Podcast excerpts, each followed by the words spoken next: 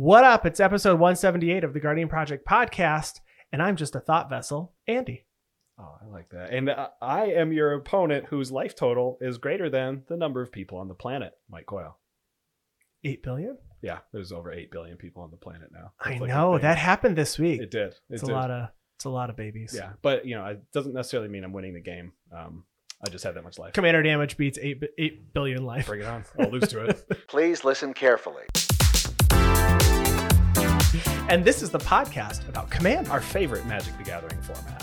And today we're going to talk about the Transformers cards because they got printed in Brothers War. A lot of people maybe didn't want to read them. Skipped them, missed them. A lot of words on two sides of the card on every single one of these cards. We'll read it so you don't have to. That's right. So this is like a book on tape, but also we're going to give our opinions about them and talk about how good they are. Yeah, and there's a lot of chapters because there's so much text on these Transformers. A lot. But before we start, we got an email from Quinn, Girl Dick Energy on Twitter, who followed the instructions. And their email says, I followed the instructions and provided photographic evidence of having melded something other than Brizella. So we talked about meld cards. Okay. And so there's Brizella and Gisella and Bruna from the Shadows block. And then there was also Onward Garrison and it's the Onward. It's the one that turns into the township. Right. And that got melded. And no one still to this day, this is a fact, ever forever, knows the name of the other, third it's meld pair. So you can't prove us wrong. Faye said, in this case specifically, it was the Writhing Township. I play both halves of my Kiki Jiki Mirror Breaker deck because the body makes more bodies, and having copies really starts to snowball out of control. Bonus points if we have Purphoros out on the field. The land giving haste also made it really just an easy add. So Faye said, I've included the image of the melding event as well as a link to the original tweet. So, I mean, this is thorough homework. So Onward, the Writhing Township is a 7/4 Eldrazi ooze that has trample and haste. And it says whenever it attacks, you put 2/3/2 colorless Eldrazi horrors onto the battlefield tapped and attacking. It's really good. The whole city was like, let's go. Yeah. And then the whole thing got up. And every time they turn sideways, they produce 6 power worth of Eldrazi horror. A little ooze falls out. 2 of them. 2 oozes. 2 Eldrazi fall out of the big ooze. Yeah. I mean, the little ones aren't ooze, but okay, so let's look at this board state for real though. Tell me if this is good. Okay. Okay. Spoiler alert. Visualizing. It's good. Probably good. So Purphoros, God of the Forge. It's good. When a creature enters, you 2 damage to each of your opponents. Legion Loyalist, which is a 1/1 haste battalion, and your creatures gain first strike and trample.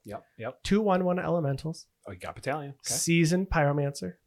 Jax is the Troublemaker. A Ruby Battalion and 5 mountains. Is there any indication that Jax is his haste? Is Jax tapped? It is not tapped, and there is no way to say whether or not it doesn't have summoning symbols. I mean, but you do need 1 red mana, and it can't be activated right now. It can also only be activated at sorcery speed. And you have to discard a card. And you do have to discard a card. Yeah. And I'm not sure if there's a hand here, but honestly, this is a legit board state. Yeah, so that's really strong. If you play the third meld pair that no one, and it doesn't exist, no one knows the name of. You don't know it. You don't know it, but if you figure it out and you've melded it and you have proof of it, photographic evidence, send it to us. Yeah, and we'll talk about that on another episode. Thank you, Quinn. That way we can gaslight you and tell you that that photograph is fake and doctored. And uh-oh. If you weren't aware, there is this social media website called Twitter that might be on fire right now. But there's good news because our friends over at Moxfield have put together some conceptual art about a potential social media website just for Magic the Gathering. Yeah, it looks like a full social media website that is just built into Moxfield. So if you're not using Moxfield, we're not sponsored. Really great content. That they have really easy to use, like a really easy to use website where all of my decks now are. Yeah. And archive, build decks there. Yeah, not just import the decks, but also like in the image that they showed, it looks like there's going to be like recent articles or top decks. Top decks is in like the most popular decks, okay, not necessarily top decks. Maybe that'd be a cool series, like top decks. And you just you reveal a card. Is this good? Did we want it in this situation? Kind of cool. Okay. But yeah, with Twitter being how it is, although this week we did find out that their current CEO is talking about stepping down and finding a new person to take over as CEO. Perfect. It only took like 20 days to break them. It was pretty crazy with all the, we had a blue check mark. We don't have a blue check mark. We have verify. We don't have like the whole thing just... Mm-hmm. I kind of, we live and die by Twitter, honestly, for the podcast. We just hang out. That's where we met all of our magic friends. Mm-hmm. That's where we know people. So we don't know if Twitter's going to be around. Who knows? This is not a doomsday comment either. It's just, I literally have no idea, but it's true. People are pulling ad sponsorships. Yes. That's not great for the website. So if you're not using Moxfield yet, use it. Yeah, you should get on there. Because then when the website introduces social media, you're already there, you've got followers, you're already actively using it. It'll be really great. Like if your Twitter account currently has like a small string of numbers at the end, get into Moxfield now, get your username without the numbers. It'll be perfect. You'll be the first Moxfield user. Just Andy. Oh yeah, you could do probably it's already taken. I'm sure. But not maybe I'm making another account. I gotta get in there with the Andrew. But if you are looking for an alternate way to get a hold of us and stuff, we also do have a Discord. You can find it on our pinned tweet on our Twitter account. Yeah, for as long as Twitter exists, that is our pinned tweet. Mm-hmm. It's just come hang out with us. We wanted to make sure that folks saw that, because if Twitter did disappear, I don't know how to find all of you other than you emailing us, unless you're already in our Discord, right? Or if you're a patron, we have a way to reach all of our patrons, and this is a good time to thank everybody who listens to our show every single week, and especially our patrons. We really do appreciate everything that you do for us, and everybody who reaches out and consumes our content. We're really glad you're here. And if you want to find or if you want to support us in a different way, you can head to patreon.com/guardianprojectpod and donate for any dollar amount. And if you want to support us in a different way or in an additional way, whatever you are enjoying the podcast on now, if you could subscribe, rate, review, leave some comments, some hearts, whatever it is you can, we'd really appreciate it. But you can also find us online on YouTube, Instagram, still find us on Twitter. You can search the Guardian Project Podcast over on Google, and you can email us at guardianprojectpod@gmail.com. Still no Facebook. We could go back to MySpace. Is that a thing still? Is MySpace still a thing? I'm sure it is. And for a long time, MySpace was actually being used for like music content creation. If you want to be in our top 8 friends on MySpace, send us a direct message. Yeah. Maybe essay, we'll set one up. A 500-word essay. An essay? They're not applying for college. They're applying for our top 8 friend positions. That's important. Very important. Well, this week we've got planes, no trains, and automobiles. So let's get to it.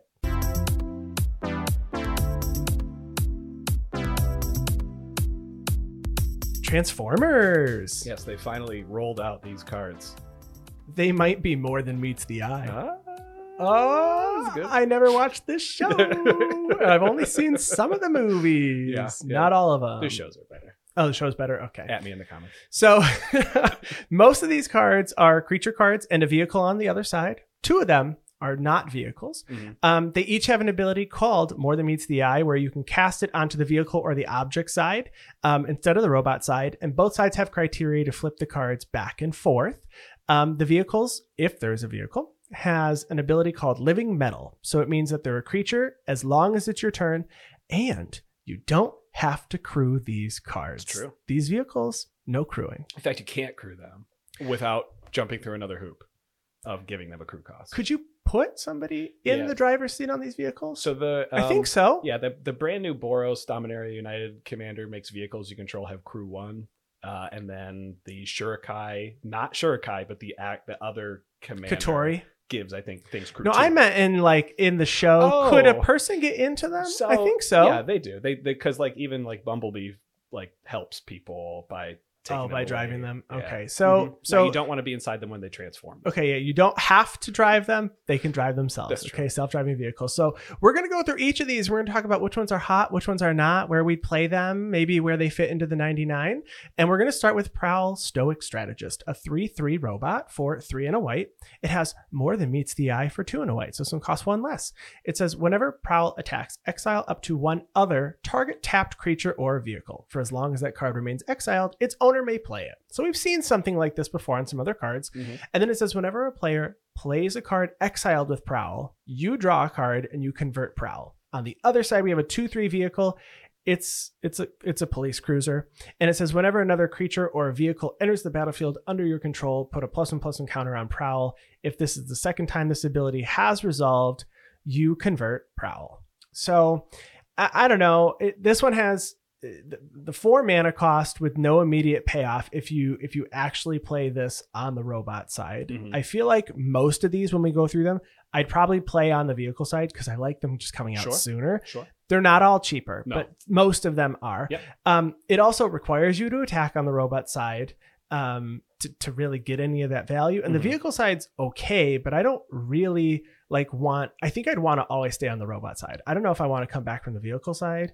I don't think this is going to see any play in a commander or vehicle deck that I play. And I'm not sure this is the best vehicle to go into, even Shorikai vehicles. I don't know if I want this one. I'd rather play the other white one we'll talk about. There's some blue ones and a blue white. I just don't really, I think there's a lot of other stronger vehicle decks, cards for vehicle decks. Yeah, I don't disagree. I think there might be a case. I mean, when you look at it, it's maybe reminiscent of a flicker type of deck or a blink type of deck, but you have to cast the card if it's your own card that you're doing it. Sure, you can remove your stuff. You're probably going to be removing your opponent's commanders with this. I think we talked about that once because we were talking about whether or not your opponents would put the commander in the command zone when you exile it with an effect like this. I guess if they have... Well, I don't know if it goes to exile forever. Well, I mean, they probably would. I bet they would because it goes to exile. It makes it cost less. They don't have the extra commander tax, and you're giving your opponent a card draw, but you're also converting them into the vehicle in case you don't want them to have the robot anymore. I guess that's true. I wonder if when this leaves, they have now it's in exile forever. It says for as long as it remains exiled, its owner may, even if Prowl leaves, that remains. So they're going to probably throw it into exile. I don't know. I still don't think it's worth playing in many places. I have a flicker deck. I wouldn't want to play it in that flicker deck. No. Prowl is not one that I think I'm going to be using. No. But we have another mono white transformer here that I think does fit in a few of our decks, or at least it appeals to us more. And that's Ratchet Field Medic. For 2 and a white, you get a 2/4 robot with more than meets the eye for 1 and a white. So 1 generic less. This 2/4 has lifelink, and whenever you gain life, you may convert Ratchet. When you do, return target artifact card with mana value less than or equal to the amount of life you gained this turn from your graveyard to the battlefield tapped. And on the vehicle side, we have Ratchet Rescue Racer, a 1/4 vehicle with living metal and lifelink. This is whenever one or more non-token artifacts you control are put into a graveyard from the battlefield, convert Ratchet. This ability triggers only once each turn. So although you can have the robot side out twice per turn, you'll only be able to convert from the vehicle side to the robot side once per turn. But you still be able to return two artifacts per turn this way. If you're using the Ratchet robot side with 2 lifelink, you'll be able to return mana value 2 artifacts back to the battlefield and keep looping them. I know there's a lot of artifacts that care about enter the battlefield. You get to draw a card, you can pay generic mana and sacrifice them to get some sort of extra special effect. Alchemist Vial comes to mind to make it so creatures can't block, or you have an unblockable creature. And Sleeper Dart is another one that can tap and sacrifice. The artifacts do come in tapped, so Sleeper Dart might not work as well, but there's a lot of instances. Aether Spell Bombs, those type of artifacts would work really well here. Yeah, I think this one is a better mono white transformer card. It works really well with just generic life gain, which is great because that's just in a lot of decks. Mm-hmm. And I do like the ambulance side. So this is an ambulance. Mm-hmm. It's an ambulance. I don't know what it looks like. A van. It doesn't. Is. Yeah, big van, very square. It is. It looks like the vehicle from the Ghostbusters. I feel vehicle. Like that's that. I haven't seen that movie in a long time. Yeah, I haven't seen that movie in a long time, but I feel like this is the shape. Or it's this is like the colors. Mystery Machine, but the wheel's not on the front. The wheel. Yes, and this is white. I mean, it's not psychedelic painted. Yes, I mean, it's an ambulance. It definitely should be identified. I mean, they want you to know. No, so I think that you don't have to do a whole lot for this to be good in certain decks, like Alayla. I think Alayla's cool. It just cares about casting artifacts or enchantments. This one just works, and there's some generic life gain there. I even like seeing this in the 99 maybe of a Sidri Galvanic Genius deck. So you can turn non-creature artifacts into artifact creatures, and since they're only creatures on your turn with the living metal, at least the vehicle side, you could do that. And then since you care about getting artifacts back from your graveyard, you're turning mana, low mana cost artifacts into creatures with death touch with Sidri. You don't care that they die, and then Ratchet can bring them back. Yeah, why not? Yeah, very cool. And then if you you play this within a different life gain strategy or something, and you could start bringing back 9 mana value things. Maybe you're an Aloro player or something, and you're going to put Ratchet in your Aloro deck, and you're going to run a Magistrate Scepter and a Core Tapper, where Magistrate Scepter is a 3 mana artifact with the important ability of tap, remove 3 charge counters from Magistrate Scepter to take an extra turn after this one. And Core Tapper is a 1/1 with 2 mana that you can sacrifice to put 2 charge counters on target artifacts. So you actually don't even have to swing with Ratchet in an Aloro deck, because at your upkeep, you'll gain the amount of life that you need to bring Core Tapper right back. So now you don't even have to swing. No one needs blockers, and you could potentially take just about infinite turns. All right, next is a mono blue transformer, and you might hear them outside because there is in fact construction happening at my house, and it is unknown whether or not that is going to appear on the audio. Yeah, just like Bumblebee was hanging out. Stanley Witwicky, is that was his name? I don't know. I've seen the first Transformers movie. That's the only one that I've seen, and the year it came out, which I feel like was right after I got out of high school or something like that. Yeah, probably. So like too many years ago. So just pretend like we have robots just as background noise, like just doing generic things. Well, yeah, you won't see them because they're in disguise. Yeah. So Jetfire Ingenious Scientist is a 3/4 robot for 4 in a blue, so 5 mana. More than meets the eyes is 3 in a blue. It has flying and remove 1 or more +1/+1 counters from among artifacts you control. Target player adds that much colorless mana to their mana pool, and that mana cannot be spent to cast non-artifact spells. Then you convert Jetfire into Jetfire Air Guardian, which is just a jet. And it's a 3/4 jet that has flying. It has pay blue, convert Jetfire, and then adapt 3, which I did not expect to see the Simic mechanic adapt on one of these cards. So it's cool because this card actually works all on its own. I don't know how often you're going to be playing with +1/+1 counters and like artifacts that often, I guess. But I do like the idea of putting this into the 99 of like a Marchesa, the Black Rose deck, which is a deck that cares about dethrone. Into Throne says whenever this creature attacks the player with the most life or tied for the most, you put a +1/+1 counter on it. So you can remove counters from, maybe you're just running artifact creatures because you have to remove them from among artifacts you control. So you want like artifact creatures. I don't know how often you're going to get more than one +1/+1 counter on them, because you want like modular, you want counters on things and for at least Marchesa.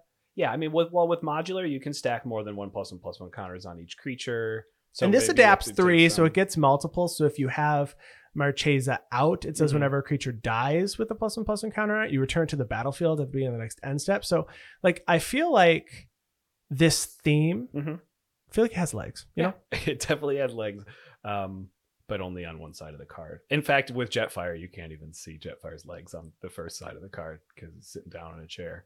Definitely has so legs, I don't know if this one has legs at all. This one might be the only one that doesn't have legs. Jetfire definitely, it has legs, okay? It has legs, folks. Jetfire. Tell me if, you know what, we'll have to Google after just Jetfire Transformers to see if I can find one with legs. Now, I will say that in my research, I did find a commander that I think will use Jetfire very, very easily. And that is Katsumasa the Animator. This one is from Kamigawa Dynasty Commander. So this was one of the legendary creatures in the vehicles deck because it's blue. That's my only indication. So this is a Moonfolk Artificer for 2 blue. It's a 3/3 with flying that has an ability. It says pay 2 and a blue. Until end of turn, target non-creature artifact you control becomes an artifact creature and gains flying. If it's not a vehicle, it has base power and toughness 1/1 until end of turn. But the ability we really care about here is at the beginning of your upkeep, put a +1/+1 counter on each of up to 3 target non-creature artifacts. So Jetfire doesn't care which artifacts have the +1/+1 counters on them, whether they're creatures or non-creatures. And Katsumasa is trying to turn non-creature artifacts into creatures. So you're gonna maybe at some point end up with a bunch of artifacts with +1/+1 counters on them that aren't creatures, so they're not doing anything. So why not turn those things into mana that you can spend only on artifact spells and activate abilities such as Katsumasa's ability, or activate the artifacts that you are undoubtedly casting in your Katsumasa deck. It's a unique way to play it, and I don't think that Jetfire, among all these Transformers, is going to be among the most popular to play, but when you see it, it's going to be really cool. Yeah, it is.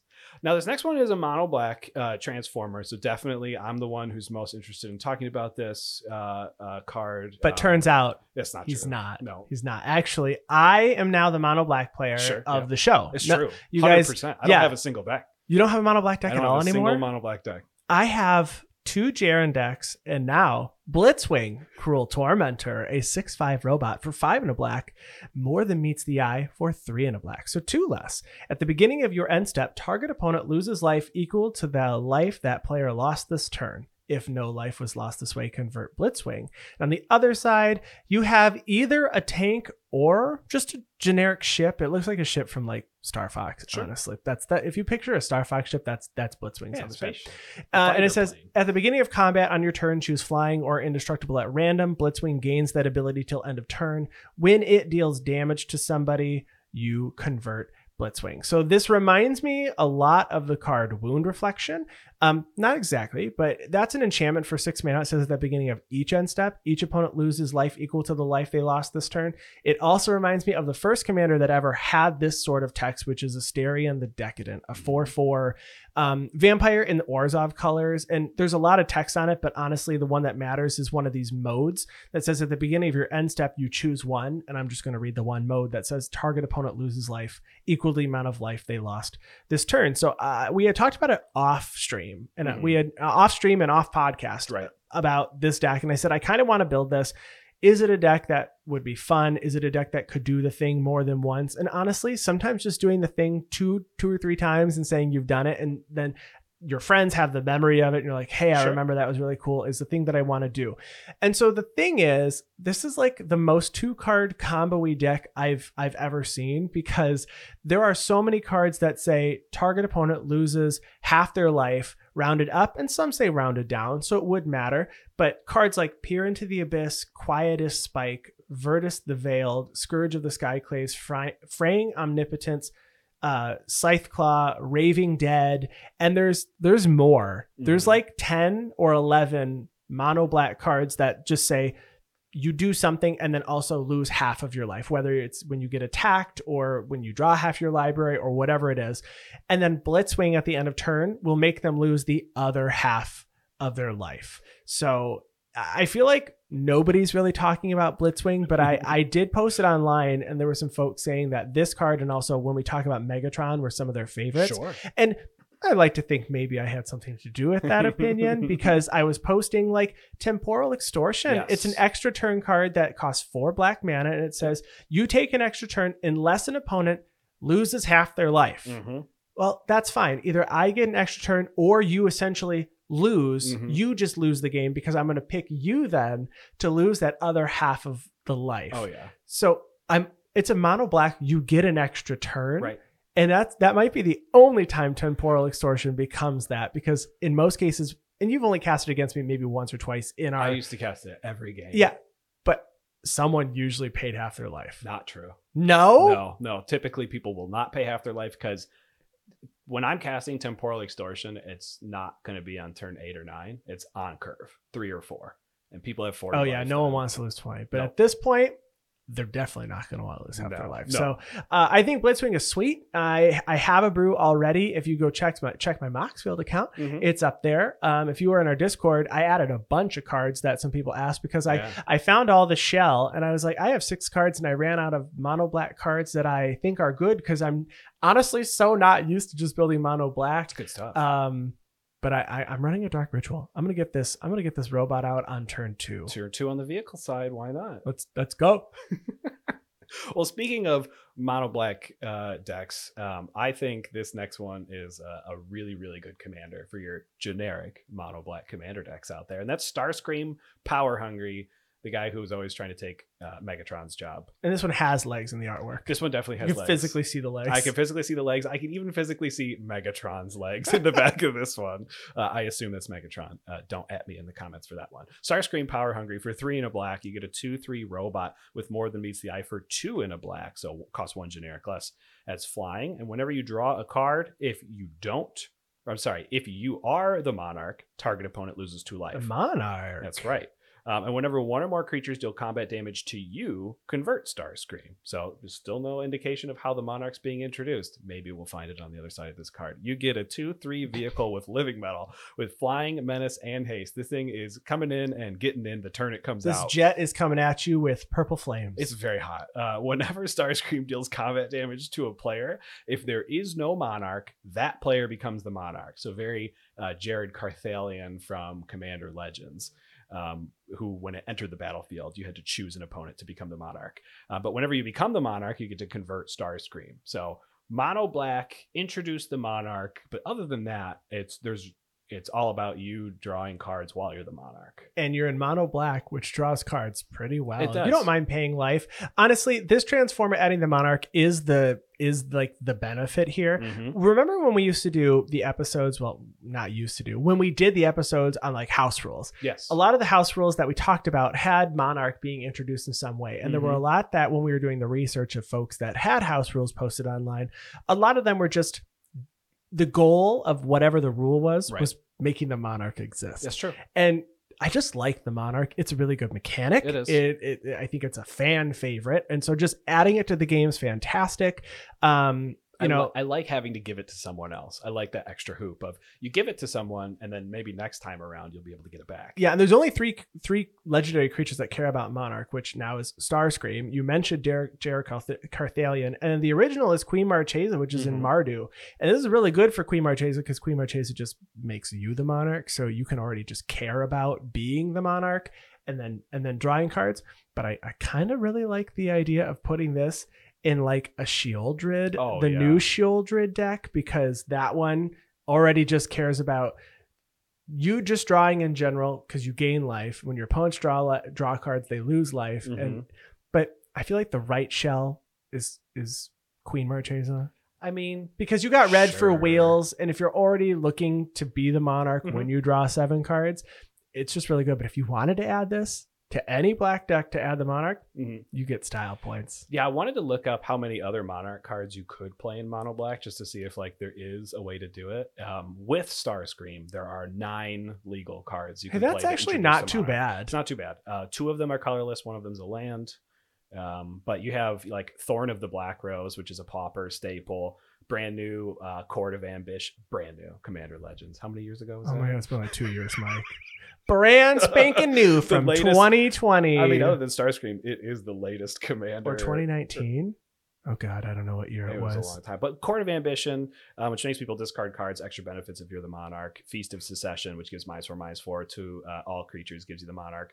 Custody Lich is a good one that like does a flesh bag marauder effect when you become the Monarch. So black is definitely supported there. Not like 20 cards supported, but definitely mono black good stuff. Add some Monarch. I wouldn't be surprised if we just see it more. Oh, people just already like it, so in the future I'll play it. You'll play it? I'll play it. You're gonna put together I'll see if I opened a Starscream. I don't even know if I opened one or not. All right, 2, we're building both the mono black vehicles. It's about time I had a mono black deck. Exactly. So the next card here, though, let's go to red, which is Slicer Hired Muscle, a 3/4 robot for 4 and a red, more than meets the eyes, 2 and a red, two less, double strike and haste. It has legs. And at the beginning of each opponent's upkeep, you may have that player gain control of Slicer until end of turn. If you do, untap Slicer and you goad it. It can't be sacrificed. And if you do not do that, though, you have to convert it into...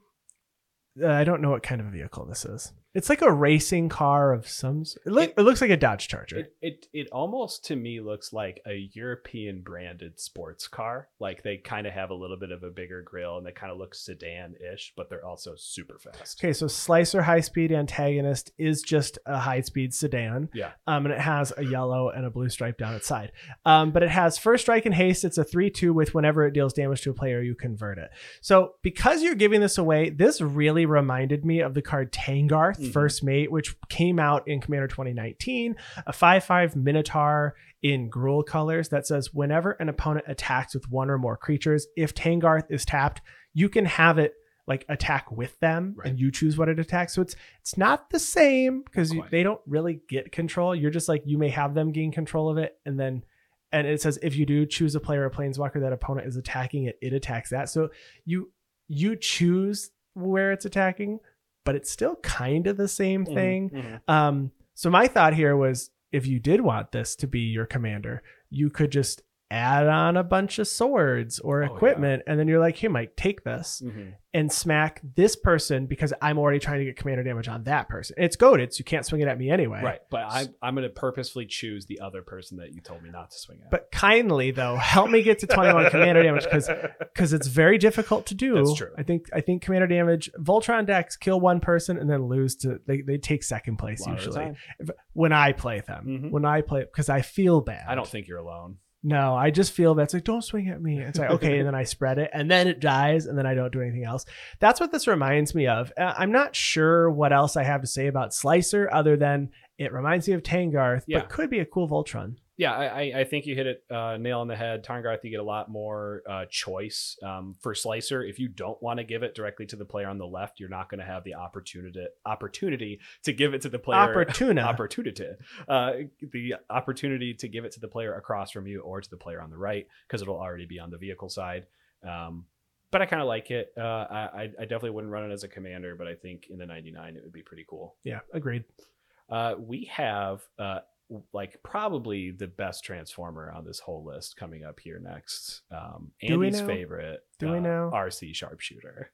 Arcee Sharpshooter is a 3 mana, 1, a red and a white, 2/2 robot with more than meets the eye for red and a white. It's only 2 mana on the vehicle side. It's totally worth it. Just Boros. It's got first strike and it has an ability that you can pay 1 generic mana to remove 1 or more +1/+1 counters from Arcee. It deals that much damage to target creature. And then you convert Arcee over into the Barbie princess convertible. It's a Lamborghini. It's a coupe, and it's an acrobatic coupe. It literally says what it is. This one vehicle explains what it is. Okay, it is an It is a coupe that does acrobatics. It's shooting off of what looks like a taxi. Yeah.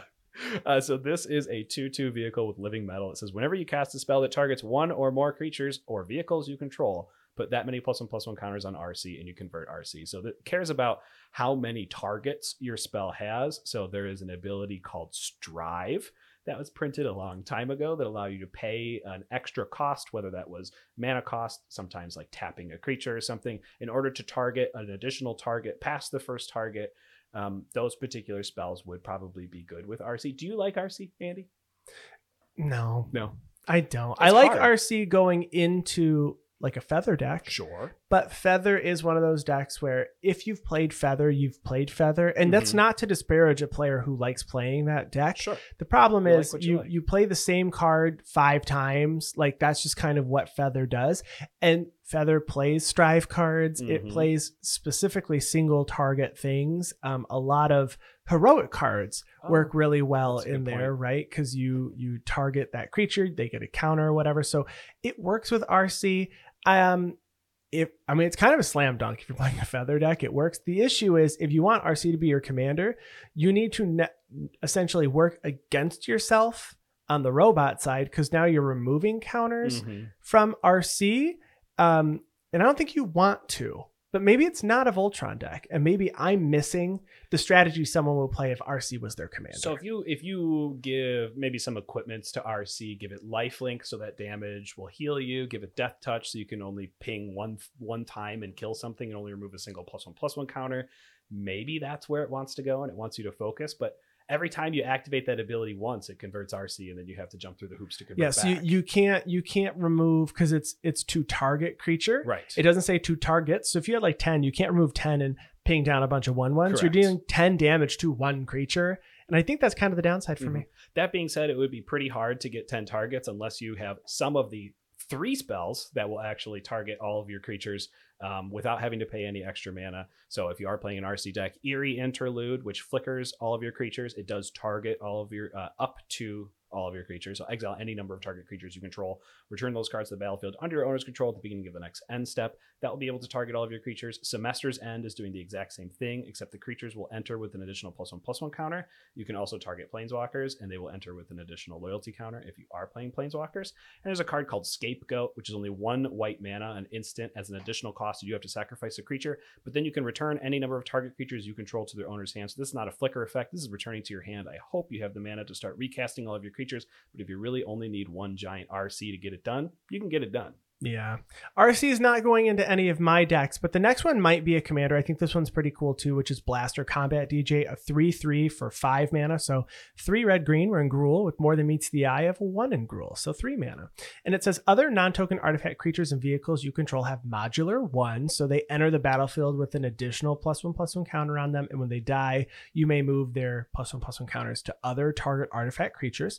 And it says whenever you put 1 or more +1/+1 counters on Blaster, you convert it into a boombox. So this is not a vehicle. It doesn't have living metal, but it has modular 3, and it has pay X and tap it, move X +1/+1 counters from Blaster onto another target artifact. So this one doesn't say artifact creature, this is just artifact. It says that artifact gains haste until end of turn. If Blaster has no +1/+1 counters on it, you convert it. So modular 3, if you cast it on the boombox side, it comes in with 3 +1/+1 counters on it.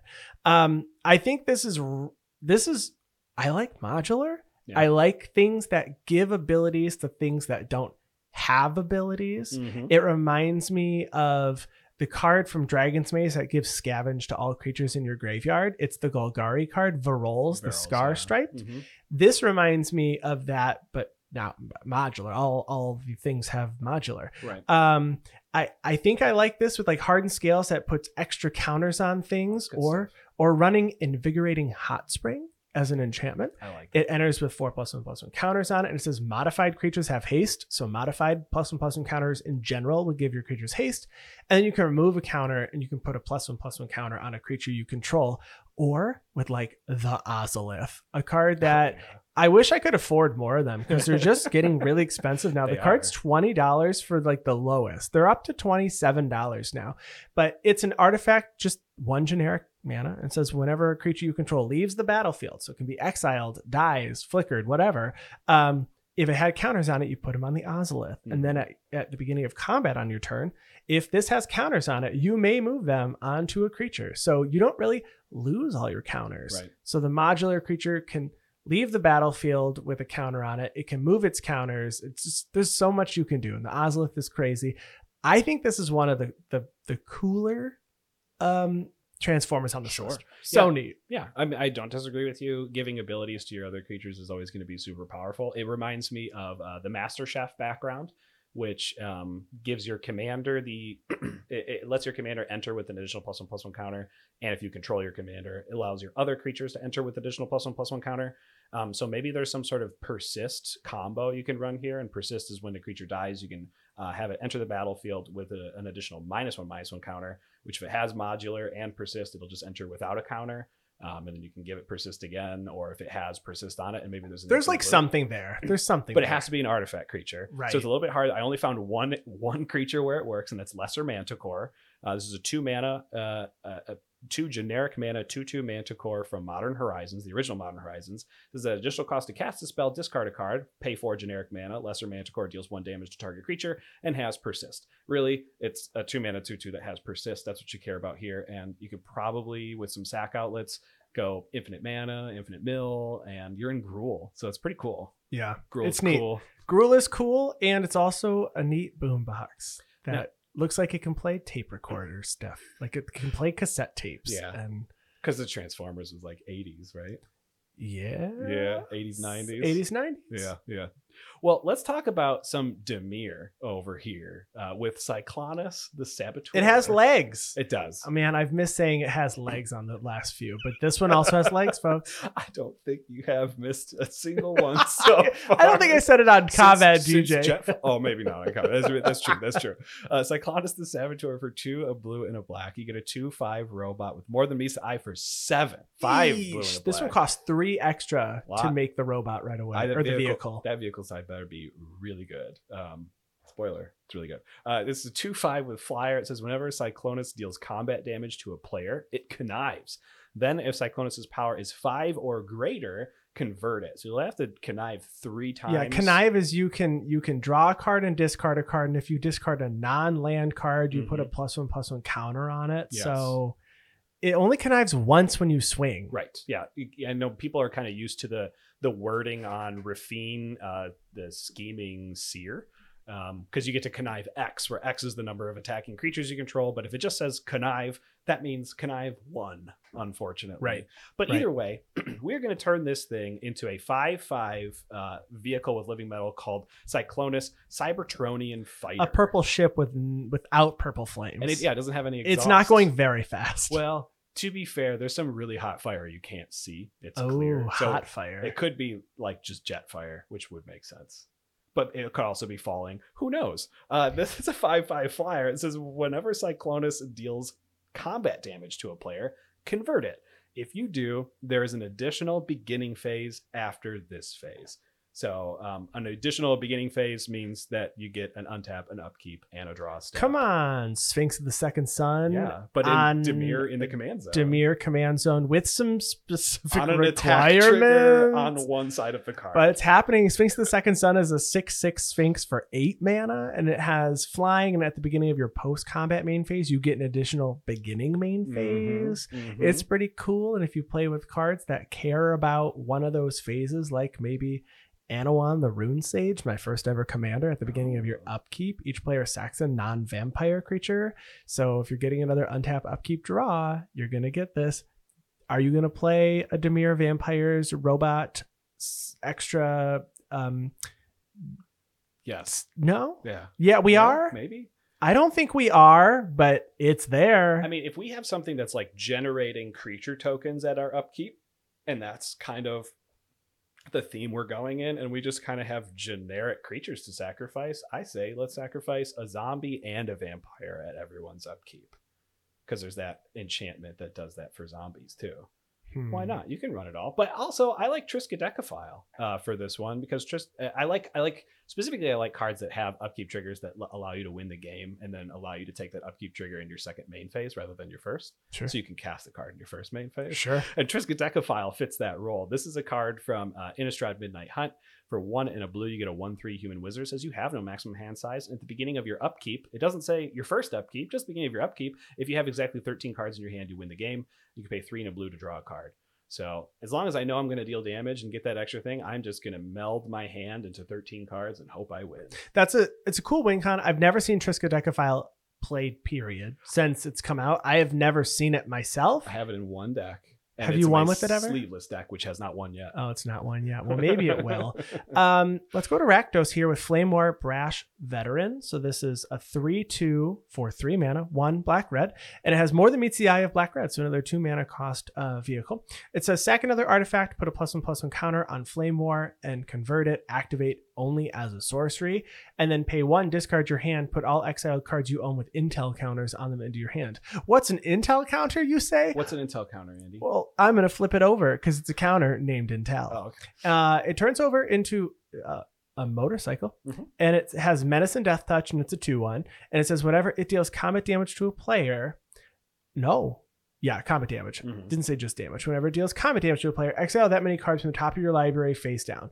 Put an Intel counter on each of them and convert Flame Whore. So it reminds me of Prosper,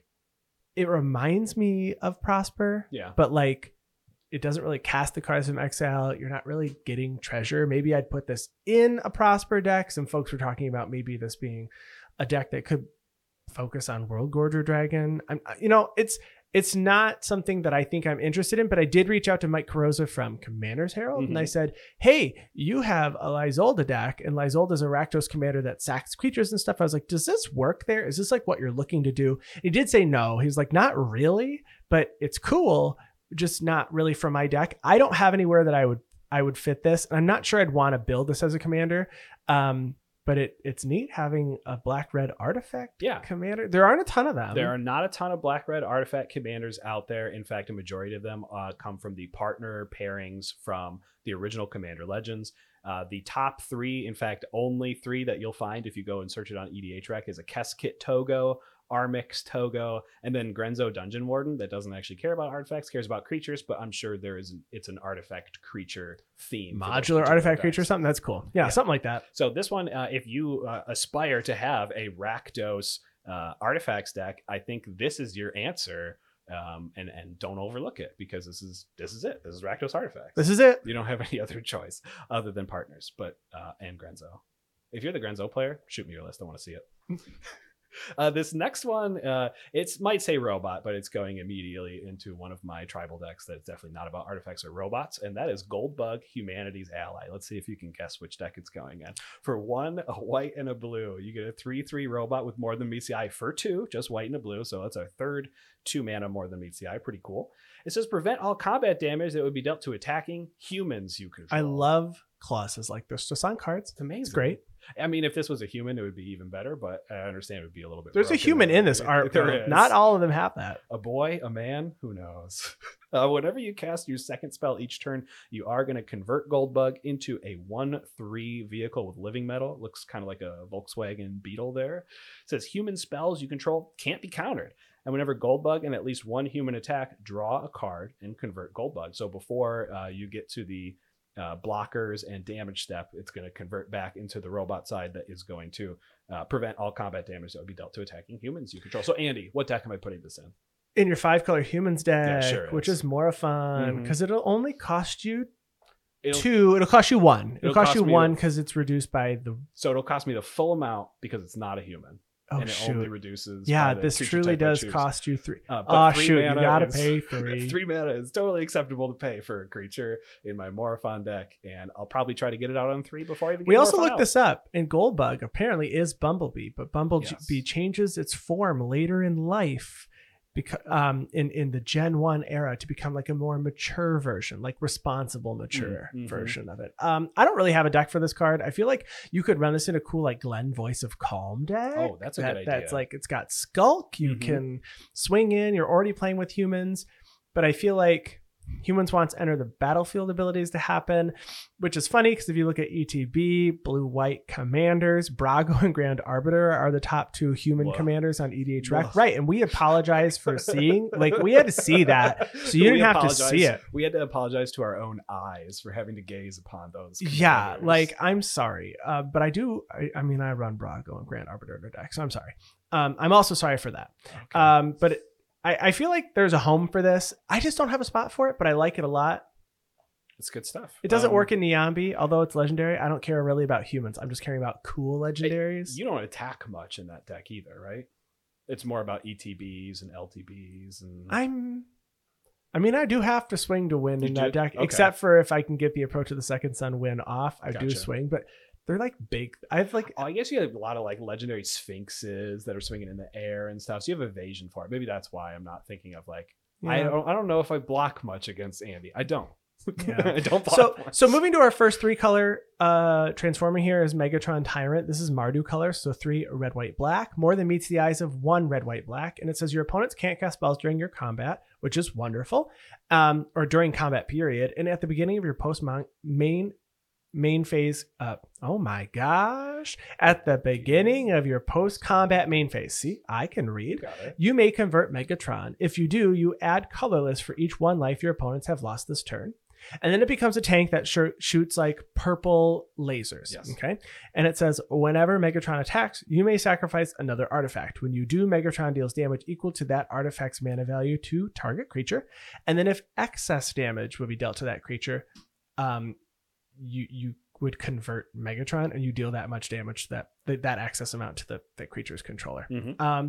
So this one's cool. 3 colors. I you could play this in like a Mardu Aristocrats deck. The problem I'm running into is the fact that I'm probably going to run some low mana value artifacts, and if I can't deal excess damage, I'm banking on the fact that my opponents have low toughness creatures, sure. And if they don't, maybe an aristocrat style works, because then you can hit your own creature mm-hmm. to flip it back. I'm not sure. I feel like the theme has legs, Megatron has legs. Megatron also has legs, and so does Starscream in the background of Megatron. I like the way that you're thinking. I think that idea does work. You are going to hit yourself, though.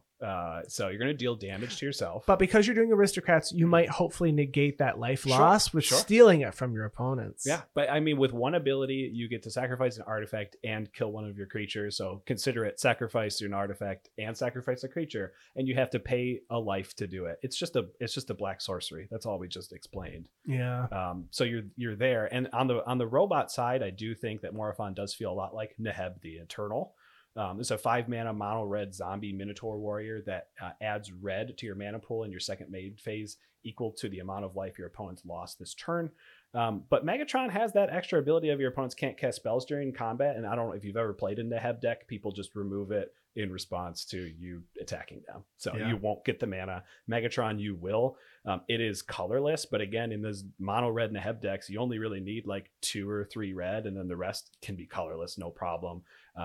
You're in Mardu. You're going to have access to black and white. That's huge upside for deck building potential. I like it. I don't know if I love it, but I like it. Do you want some more of it? I like it. I love it. I want some more of it. We could talk about the leader of the Autobots this time, though. Oh, is that Optimus Prime? It's Optimus Prime. Tell me about Optimus Prime. Hero. Optimus Prime Hero. For 6 mana, you get a 3 blue, red, white. You get a 4/8 robot with more than meets the eye for 5. So 1 generic class, 2 blue, red, white. This is the beginning of each end step. You bolster 1. And bolstering means you get to choose a creature with the least toughness among creatures you control and put a +1/+1 counter on it.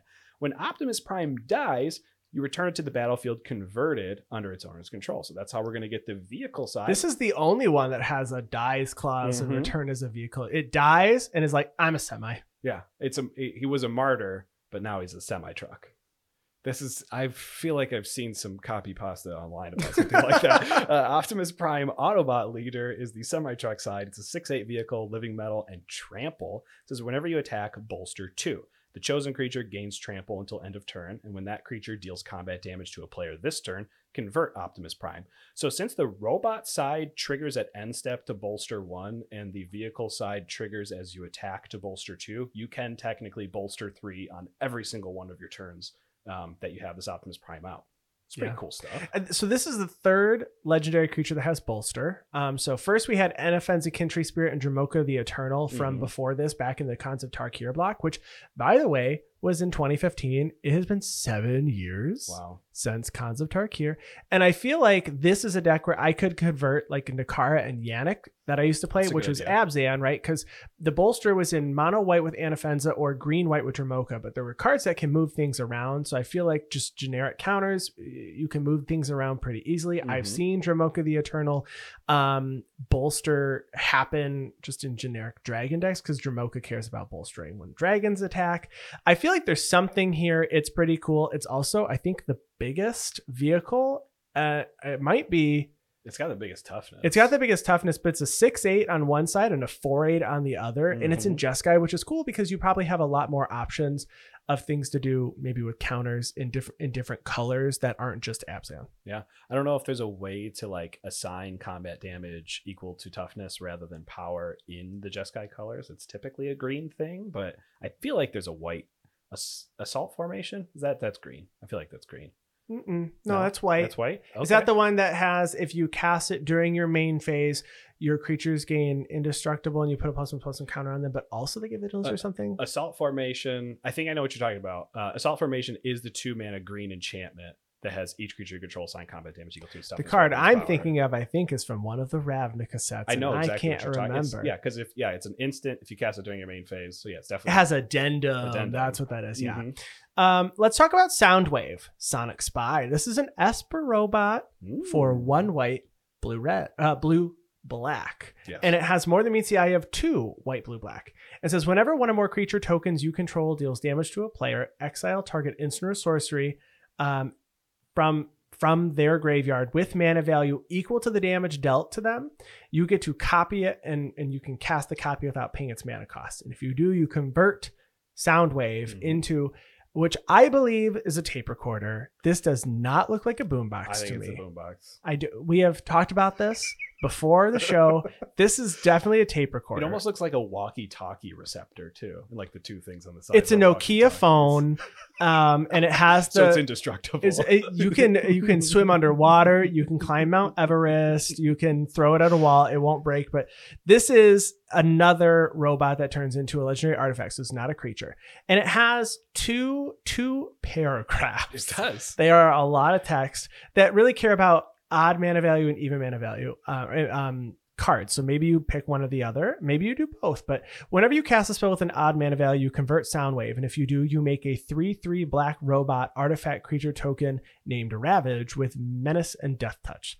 And if you cast a spell with an even mana value, you convert Soundwave. And if you do, you make Laserbeak, a legendary 2/2 blue robot artifact creature token with flying and hexproof. And I will say that if you were a Power Rangers kid, Laserbeak definitely looks like the Pink Ranger's pterodactyl that flies on and attaches to the Megazord's chest. Definitely. That's what Laserbeak is. It's just like chilling though, very small on like a basketball hoop. Yeah. So those I believe are like mini bots from the Transformers series, and they actually transform out of cassette shapes. And so, like, the cassettes will go into Soundwave and into the one Autobot and, like, power them up. But they could have them out and go, like, scout. Like, Soundwave, go scout. And it'll fly off and stuff. And this is cool. Now, I think this one's tough because... Extremely tough. Yeah.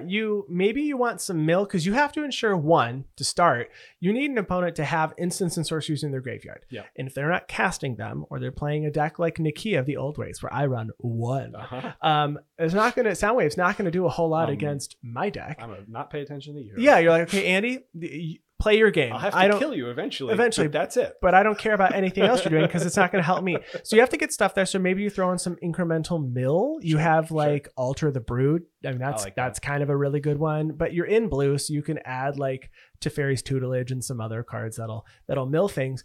But you pointed out that you specifically have to deal the exact amount of damage equal to the mana value of that spell. It's not or less than, it's the exact amount. So if I want to cast a mana value 3 card and I swing at you with 4 creatures, you can block 1 and deal 3, or you could just go, well, I guess I'll take 4, and you're not going to get any of the spells from my graveyard. Yeah. That's a lot of brain power and graveyard opponent graveyard management. Yes, and it doesn't necessarily get you there with just this card too. Like you are creating 2/2s and creating 3/3s on the opposite side, but one at a time.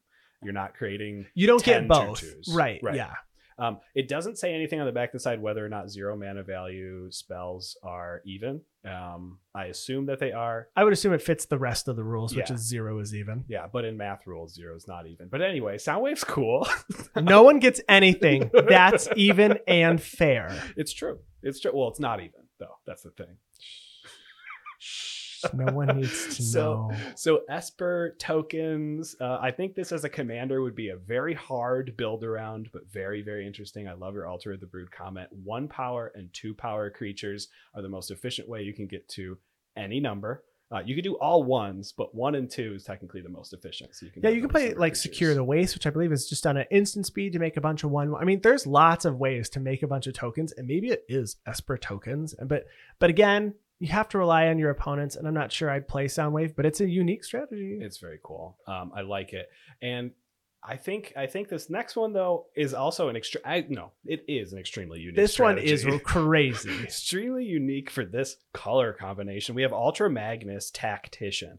So for 4, a red, a green, and a white, you get a 7/7 robot. Has more than meets the eye. For 2, a red, a green, a white. So 2 generic mana less.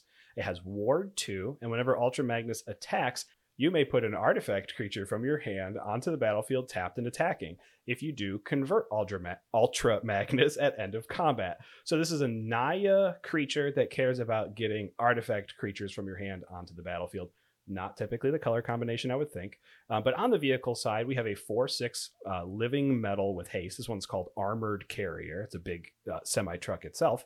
And it has Formidable. Whenever Ultra Magnus attacks, attacking creatures you control gain indestructible until end of turn. If those creatures have total power 8 or greater, convert Ultra Magnus. So you can technically get this out on turn 5 with haste, swing, and convert it over to the robot side. But you're still not doing anything with it until turn 6, probably. Unless you can cheat it out for the 7 mana, give it haste right away. But really, it's the robot side we care about. And we're caring about putting artifact creatures onto the battlefield. But if you're already investing so much time and mana into your commander, you want the creatures you're going to put down to probably be higher mana value or higher impact than Ultra Magnus itself.